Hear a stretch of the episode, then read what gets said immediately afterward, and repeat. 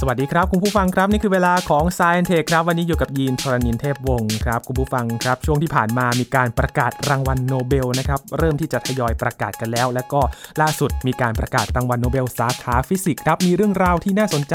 เกี่ยวกับเรื่องของจักรวาลกันนะครับ มาดูผลงานของพวกเขากันครับ ว่าทำไมถึงได้รับรางวัลโนเบลในปีนี้ครับกับ s ซ i e n t e ทคครับ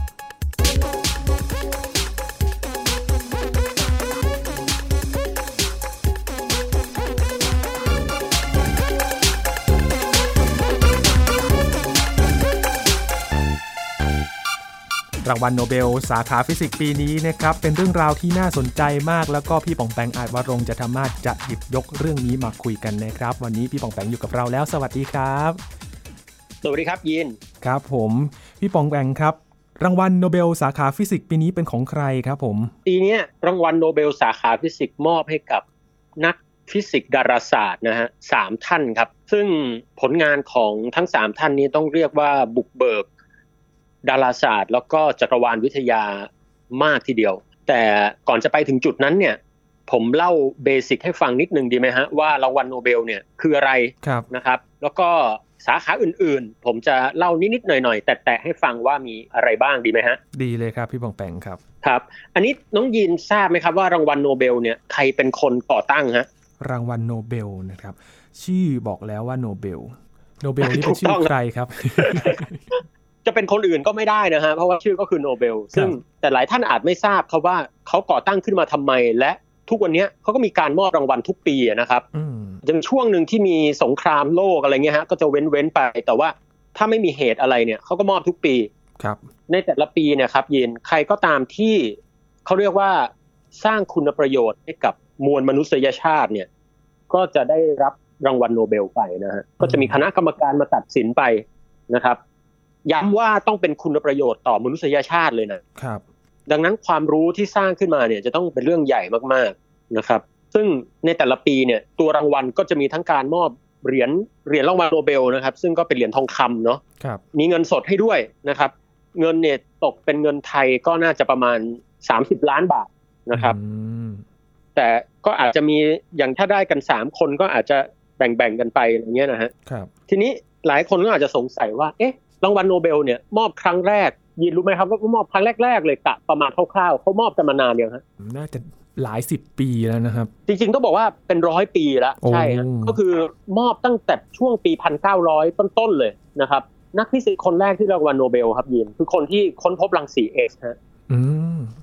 นะฮะแล้วก็มอบเรื่อยมา ทีนี้ทำไม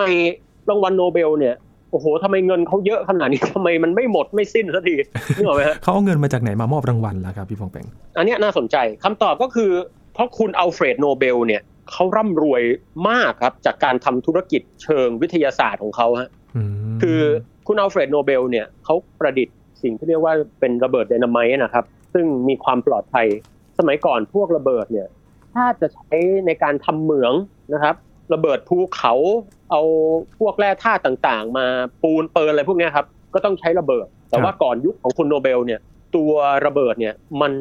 มันไม่มีความปลอดภัยเลยครับยิน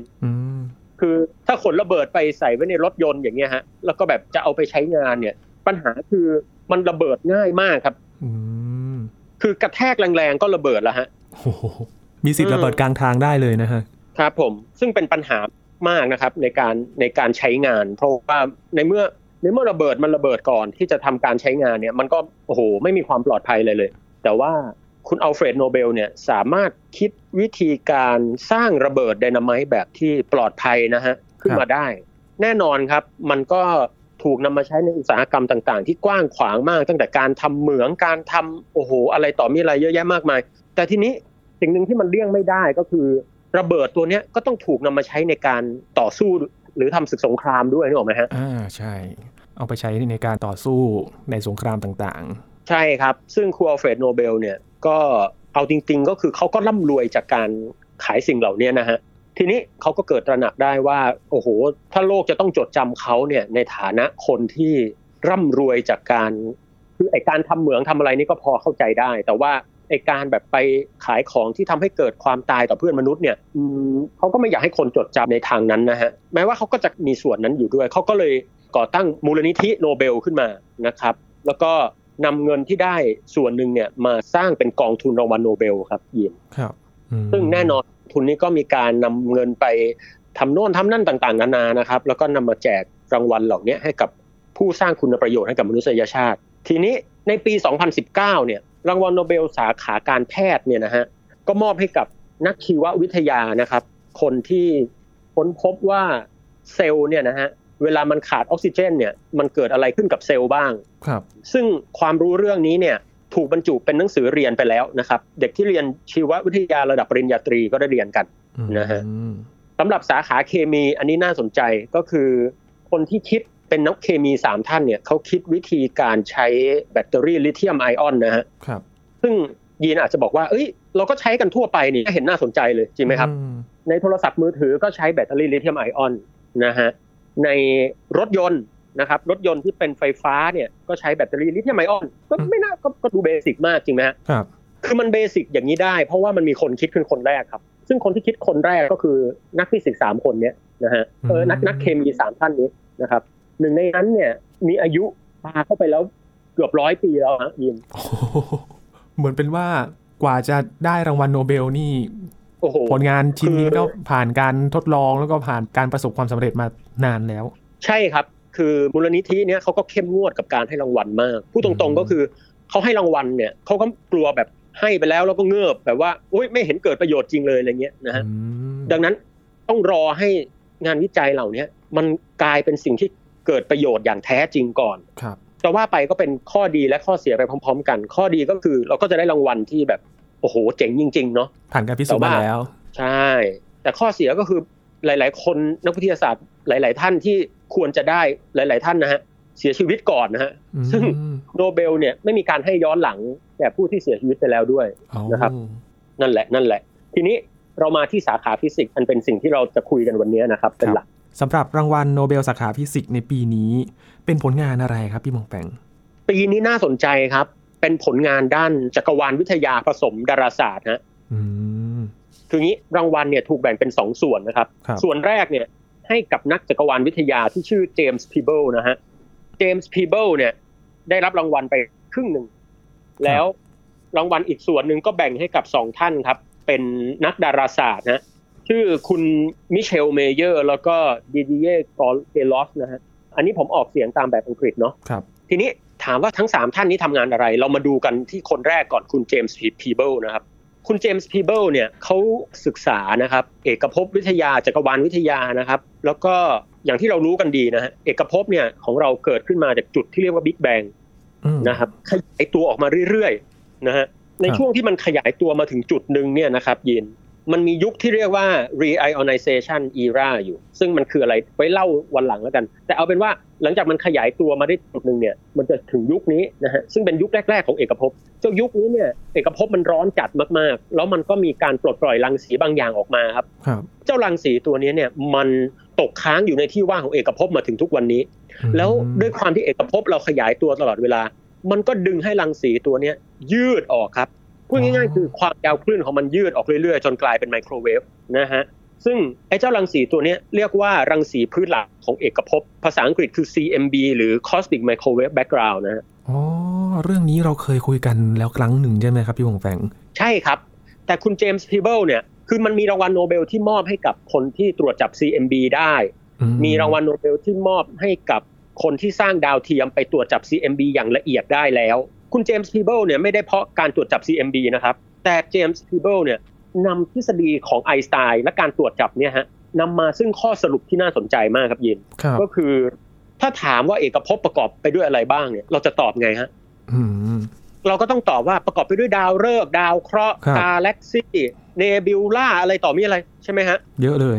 เยอะเลยเยอะแยะมากมาย ประกอบไปด้วยโอ้โหองค์ประกอบมันเยอะเหลือเกิน แต่คุณเจมส์คีเบิลเนี่ยนะครับเขาสร้างทฤษฎีที่ใช้ในการมองภาพรวมทั้งหมดฮะว่าถ้ามองแบบคร่าวๆหยาบๆเนี่ยเอกภพประกอบไปด้วยอะไรบ้างคำตอบก็คือมันจะต้องประกอบไปด้วยสามส่วนครับยิน ครับ ส่วนแรกก็คือสสารที่เรารู้จักในตารางธาตุแสงนะฮะแล้วก็พลังงานทั่วไปที่เรารู้จักทั้งหมดเลย ครับ เราเรียกว่าสสารปกติก็แล้วกันนะครับ ซึ่งทั้งที่เรารู้จักทั้งหมดไม่ว่าจะเป็นดวงอาทิตย์ดาวฤกษ์กาแล็กซีอะไรก็ตามที่ผมพูดถึงเนี่ยนะฮะแล้วก็ธาตุที่อยู่ในตารางธาตุทั้งหมดเนี่ยเป็นแค่ห้าเปอร์เซ็นของเอกภพเท่านั้นนะฮะ อื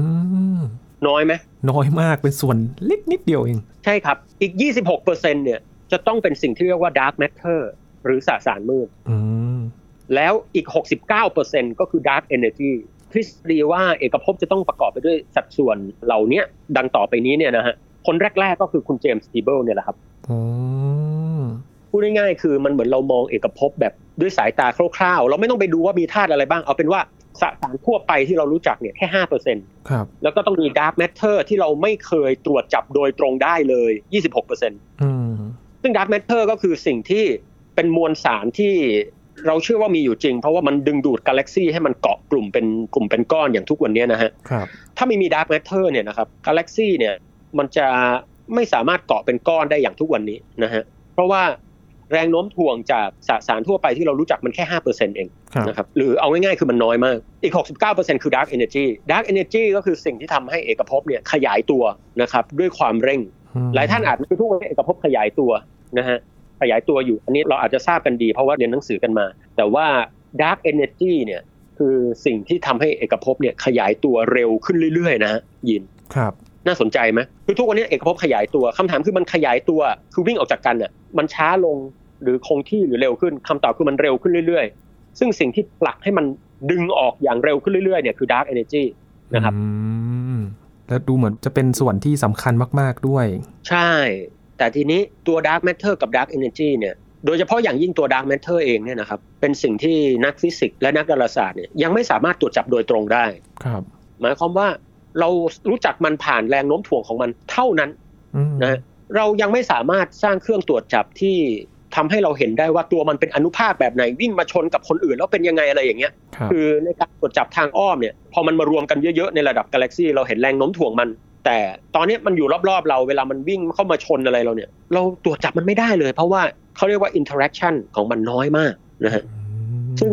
ผมกล้าฟันธงนะฮะว่าถ้านักฟิสิกส์คนไหนสามารถสร้างเครื่องตรวจจับดาร์กแมทเทอร์โดยตรงได้เนี่ย ผมคิดว่าเขาต้องได้รางวัลโนเบลโอกาสสูงมากนะฮะ อันนี้ ก็เรื่องหนึ่ง น่าสนใจมาก ๆ เลยครับ เออหลายท่านอาจจะบอกว่า เอ้ย แล้วมันมีประโยชน์อะไรกับชีวิตเราเนี่ยคำตอบคือเรื่องเนี้ยมันอาจจะยังไม่มีประโยชน์ต่อชีวิตประจำวันเลยนะครับ ครับ เพราะว่าในการค้นพบเรื่องสัดส่วนของเอกภพว่ามันจะประกอบไปด้วย 3 ส่วนเนี้ยมันเป็นเรื่องที่ค่อนข้างใหม่สำหรับมนุษย์มาก แต่เราต้องเข้าใจอย่างนี้ฮะว่า งานวิจัยตัวเนี้ยได้รับการต่อยอดมากมายมหาศาลจนกลายเป็นเหมือนแบบจำลองที่ทุกวันเนี้ยนักเอกภพวิทยาในการศึกษาเอกภพเขาก็อ้างอิงงานวิจัยนี้กันแทบทั้งสิ้นนะนะครับ ครับ ยกเว้นคนที่จะเสนอแบบจำลองประหลาดประหลาดๆอะไรเงี้ยนะ ฮะ ซึ่งมันก็มีเออบางคนก็อาจจะแบบว่าเฮ้ยที่พูดมาอาจจะไม่จริงก็ได้อะไรเงี้ยก็จะเสนอแบบจำลองประหลาดประหลาดๆออกมา แต่ว่าโดยทั่วไปเราเชื่อกันว่าแบบจำลองของคุณเจมส์พีเบิลเนี่ยถูกต้อง ครับ นะครับ แล้วก็พูดง่ายๆคือมันเป็นการทำความเข้าใจโครงสร้างที่ใหญ่ที่สุดเท่าที่มนุษยชาติเราจะรู้จักก็คือเอกภพ ครับ มันไม่ใช่ไกลโลกระบบสุริยะทางช้างเผือกหรืออะไร แต่นี่คือทั้งเอกภพมันจึงเป็นเรื่องที่ยิ่งใหญ่มากว่ามนุษย์เราเนี่ยนะฮะยินตัวเล็กมาก อยู่อาศัยอยู่บนแบบก้อนดินที่แบบมันลอยอยู่ท่ามกลางมหาสมุทรของดาวเคราะห์เล็กๆเนี่ยไปรู้องค์ประกอบทั้งเอกภพได้เนี่ย มันเป็นอะไรที่โหยิ่งใหญ่มาก โอ้ยิ่งใหญ่จริง ๆ ครับพี่บองแปงเพราะว่าเอาจริง ๆ แล้วเนี่ย โลกเป็นแค่แบบนิดเดียวของ จักรวาลนี้จริง ใช่ครับ แล้วมันนำมาสู่งานรางวัลโนเบลอีกครึ่งหนึ่ง ๆ ครับ นะครับซึ่งอย่างที่บอกนะฮะทวนชื่อนิดนึงตกเป็นของคุณมิเชลเมเยอร์นะครับแล้วก็ดิเดเยเกียลอสนะฮะซึ่งเขาค้นพบสิ่งที่เรียกว่าเอ็กโซ l a เนตที่โคจรรอบดาวฤกษ์คล้ายดวงอาทิตย์ครับ อืม จริงๆ เรื่องเอ็กโซ l a เนตเนี่ยหรือดาวเคราะห์นอกระบบสุริยะ ผมก็เคยคุยกับยีนไปแล้วเนาะ ครับ แต่ครั้งนี้ขยายนิดนึงนะครับ คือทุกวันเนี้ยครับ เราต้องบอกเลยว่าการหาดาวเคราะห์นอกระบบสุริยะเนี่ย เราหาได้เยอะมาก เรามีดาวเทียมชื่อเทสอย่างเงี้ยนะฮะ ซึ่งมีกล้องโทรทัศน์ชื่อเคปเลอร์นะครับ แล้วทุกวันนี้เราก็มีการค้นพบไปแล้วกว่า 4,000 ดวงนะฮะตัวดาวเคราะห์นอกระบบสุริยะ ครับ ซึ่งเกินกว่า 4,000 ดวงเนี่ย ซึ่งเยอะมากนะฮะ แต่ถ้าเราจะพูดกันตรงๆก็คือ 4,000 เนี่ยมันเป็นจำนวนที่อยู่ในทางช้างเผือกเท่านั้นนะครับ แล้วก็เป็นบริเวณเล็ก ๆ ในท้องฟ้าเท่านั้น เรายังไม่ได้มองไปยังบริเวณใหญ่ ๆ ทั่วไป แล้วก็ยังไม่ได้มองที่กาแล็กซีอื่นด้วยซ้ำนะฮะ แต่กว่าเราจะมาถึงจุดที่เรียกว่า 4,000 กว่าดวงเนี่ย ในยุคที่นักฟิสิกส์เอง หรือนักดาราศาสตร์เองเนี่ย ยังไม่สามารถค้นพบดาวเคราะห์นอกระบบสุริยะได้ง่าย ๆ เนี่ยนะฮะสองนักดาราศาสตร์เนี่ยก็สร้างเขาเรียกว่าเครื่องวัดสเปกโทรสโคปีนะครับหรือเครื่องวัดสเปกตรัม ซึ่งสามารถค้นพบเอ็กโซแพลเน็ตได้ ครับ นะฮะด้วยหลักการที่อย่างที่เคยเล่านะครับ ว่าตอนดาวเอ็กโซแพลเน็ตมันโคจรรอบดาวฤกษ์เนี่ยมันจะทำให้ดาวฤกษ์ขยับนิดหน่อย ตอนที่ดาวฤกษ์ขยับนิดหน่อยเนี่ยเราก็ไปดูว่าการขยับนั้นเนี่ยมันเกิดจากเอ็กโซแพลเน็ตหรือเปล่า ครับ นะครับซึ่งไอ้วิธีเนี้ยเนี่ยทุกวันนี้เราก็ใช้กันเป็นปกติ แต่ในยุคนั้นเนี่ยถือว่าล้ำยุคมาก เพราะว่าการจะจูนเครื่องสเปกตรัมวัดแสงให้มันแม่นขนาดนั้นได้เนี่ยมันเป็นเรื่องใหญ่มากนึกออกไหมฮะ อืมเพราะเหมือนเป็นการปลุกเบิกครั้งแรกๆเลยว่าจะทำการตรวจจับยังไงดี ก็ต้องใช้ความพยายามอย่างมากเลย ใช่ครับ มันเป็นเรื่องใหญ่ แต่ต้องโน้ตนิดหนึ่งว่าการค้นพบนี้ไม่ใช่การค้นพบดาวเคราะห์นอกระบบสุริยะดวงแรกนะครับ ไม่ใช่นะครับ อืม บางทีเอาไปเล่ากันอาจจะอาจจะเข้าใจผิดไปนิดหนึ่ง ครับ คือดาวเคราะห์นอกระบบสุริยะเนี่ยมีการค้นพบก่อนคุณมิเชลเมเยอร์กับดิดิเยเกลอสไปแล้วนะครับ อืม แต่ทั้งสองท่านเนี้ยค้นพบดาวเคราะห์นอกระบบสุริยะที่ไปโคจรรอบดาวฤกษ์ที่คล้ายดวงอาทิตย์ อ๋อ นะฮะซึ่งอย่างแรกคือมันทำให้เรามองว่าเอ๊ะไอ้ดาวฤกษ์คล้ายดวงอาทิตย์เนี่ยมันก็อาจจะมีองค์ประกอบที่เอื้อต่อการมีสิ่งมีชีวิตอยู่รอบๆ หมายถึงว่าตัวดาวเคราะห์ก็อาจจะเป็นไปได้ที่จะมีสิ่งมีชีวิตนะฮะ ครับ แม้ว่าเราจะไม่เจอหลักฐานนั้น และอย่างที่สองคือตัวดาวฤกษ์เนี่ยนะครับชื่อว่า 51เปกัสซัสนะฮะซึ่งอยู่ในกลุ่มดาวม้าปีก ท่านใดที่ชื่นชอบการดูดาวนะครับก็จะพบว่ากลุ่มดาวม้าปีกเนี่ยเวลาเราแหงนหน้ามองไปบนท้องฟ้าแล้วมองไปที่กลุ่มดาวม้าปีกนะครับ ก็จะเห็นดาวเด่นสีดวงเรียงกันเป็นรูปสี่เหลี่ยมนะครับเขาเรียกว่า Great Square นะฮะตัว 51 p e g a s u s เนี่ยก็อยู่แถวแถวๆบริเวณใต้ลำคอของม้านะครับ ครับ ความน่าสนใจของดาวเคราะห์ดวงเนี้ยนะฮะตัวดาวฤกษ์ชื่อ 51 p e g a s u s ทีนี้มันมีดาวเคราะห์ดวงหนึ่งโคจรรอบชื่อว่า 51 p e g a s i b นะฮะซึ่งมันใช้เวลาโคจรรอบแค่ 4 วันเท่านั้น อืมสี่วันเร็วมาก เร็วมากแปลว่ามันอยู่ใกล้ดาวฤกษ์มากนะครับ ครับ มันใกล้มากจนอุณหภูมิผิวมันสูงเป็นพันองศาเซลเซียสนะฮะ โอ้ แล้วก็ใหญ่ใหญ่แบบอยู่ในระดับดาวพฤหัสนะครับยิน อืม มันน่าสนใจตรงนี้ฮะหลายๆท่านอาจจะงงว่าเฮ้ยแล้วไงอ่ะก็ปกติ แล้วก็แบบเจอดาวเหมือนดาวพฤหัสบดีก็ปกตินี่ ครับ เพราะว่าดาวพฤหัสบดีมันใหญ่ก็เจอง่ายก็โอเคจริงนะฮะ อืม คือมันน่าสนใจอย่างนี้ครับข้อหนึ่งเลยคือ ยังไม่เคยเจอดาวเคราะห์รอบดาวฤกษ์แบบดวงอาทิตย์เนาะอันนี้เป็นครั้งแรก ครับ อย่างที่สองตัวดาวเคราะห์แบบดาวพฤหัสเนี่ยเนื่องจากเรารู้จักดาวพฤหัสของเรา และดาวพฤหัสเราอยู่อยู่ห่างดวงอาทิตย์จริงไหมฮะ ครับ นักดาราศาสตร์ในยุคนั้นก็มีแนวโน้มที่จะเชื่อว่าดาวเคราะห์ถ้ามันใหญ่แบบดาวพฤหัสมันก็ควรจะอยู่ห่างจากดาวฤกษ์มากเหมือนดาวพฤหัสเราจริงไหมฮะ อืม แต่เนี่ยเป็นหลักฐานที่แสดงให้เห็นว่าไม่จริง เราสามารถมีฮอตจูปิเตอร์ หรือจูปิเตอร์ที่อยู่ใกล้กับดาวฤกษ์มากๆได้ ครับ มันทำให้เรามองเห็นคล้ายๆ กับพิภพอื่นว่าโอ้โห มันมีแบบนี้อยู่ด้วย มันแบบเฮ้ยระบบสุริยะเราเนี่ยมันเป็นแค่ระบบเล็ก ๆ ซึ่งไม่ได้หมายความว่าระบบอื่นจะเป็นอย่างของเรานะครับ นะฮะ แสดงว่าดาวเคราะห์ยักษ์ใหญ่ก็ไม่จำเป็นที่จะอยู่ห่างจากดาวฤกษ์เสมอไปด้วย ไม่จำเป็นเลย ครับ มันทำให้ทฤษฎีที่เชื่อกันว่าดาวเคราะห์ยักษ์ใหญ่อย่างที่ยีนบอกฮะต้องอยู่ห่างจากดาวฤกษ์หายไปเลยครับ อืม ทุกวันนี้ดาวที่คล้ายกับจูปิเตอร์ หรือแบบเนี้ยนะฮะที่อยู่ใกล้ดาวฤกษ์ก็เรียกว่าฮอตจูปิเตอร์นะครับซึ่งก็ค่อนข้างแปลกประหลาดดี โดยทั่วไปน่าจะอยู่ไกลเนาะแบบจำลองการก่อกำเนิดดาวเคราะห์และระบบสุริยะอื่น ๆ ก็ต้องได้รับการแก้ไข อืม มันเลยทำให้เรามองเห็นฮะว่า โอ้โห ในการเกิดขึ้นของระบบสุริยะอื่นๆเนี่ยมันควรจะสร้างแบบจำลองอย่างไร แล้วเราจะมองหาดาวเคราะห์อื่นๆอย่างไร ครับ นะครับในอนาคตถ้าเราสามารถมองหาดาวเคราะห์นอกระบบสุริยะที่เอื้อต่อการมีชีวิตอยู่ได้ ก็ต้องบอกเลยครับว่ามันได้รับการต่อยอดมาจากงานวิจัยของรางวัลโนเบลปี 2019 เนี่ยนะฮะ ครับ ยิ่งใหญ่เนาะ โอ้โหยิ่งใหญ่มากแล้วก็จริงๆ น่าจะได้ตั้งนานแล้วนะครับพี่วงแปงดูแล้ว ใช่ใช่คือเนี่ยแหละครับ บางทีหลาย ๆ คนเวลาฟังเรื่องของรางวัลโนเบล ก็จะบอกว่าโหเขาน่าจะได้ตั้งนานแล้วคุณจะไปรออะไรให้มัน ดังนั้นมันก็เลยมีมหาเศรษฐีบางท่าน ครับ นะครับเช่นคุณยูริมิลเนอร์เป็นเศรษฐีนะฮะชาวรัสเซียเนี่ยนะฮะเขาก็เป็นนักฟิสิกส์ทฤษฎีเนี่ยนะครับซึ่ง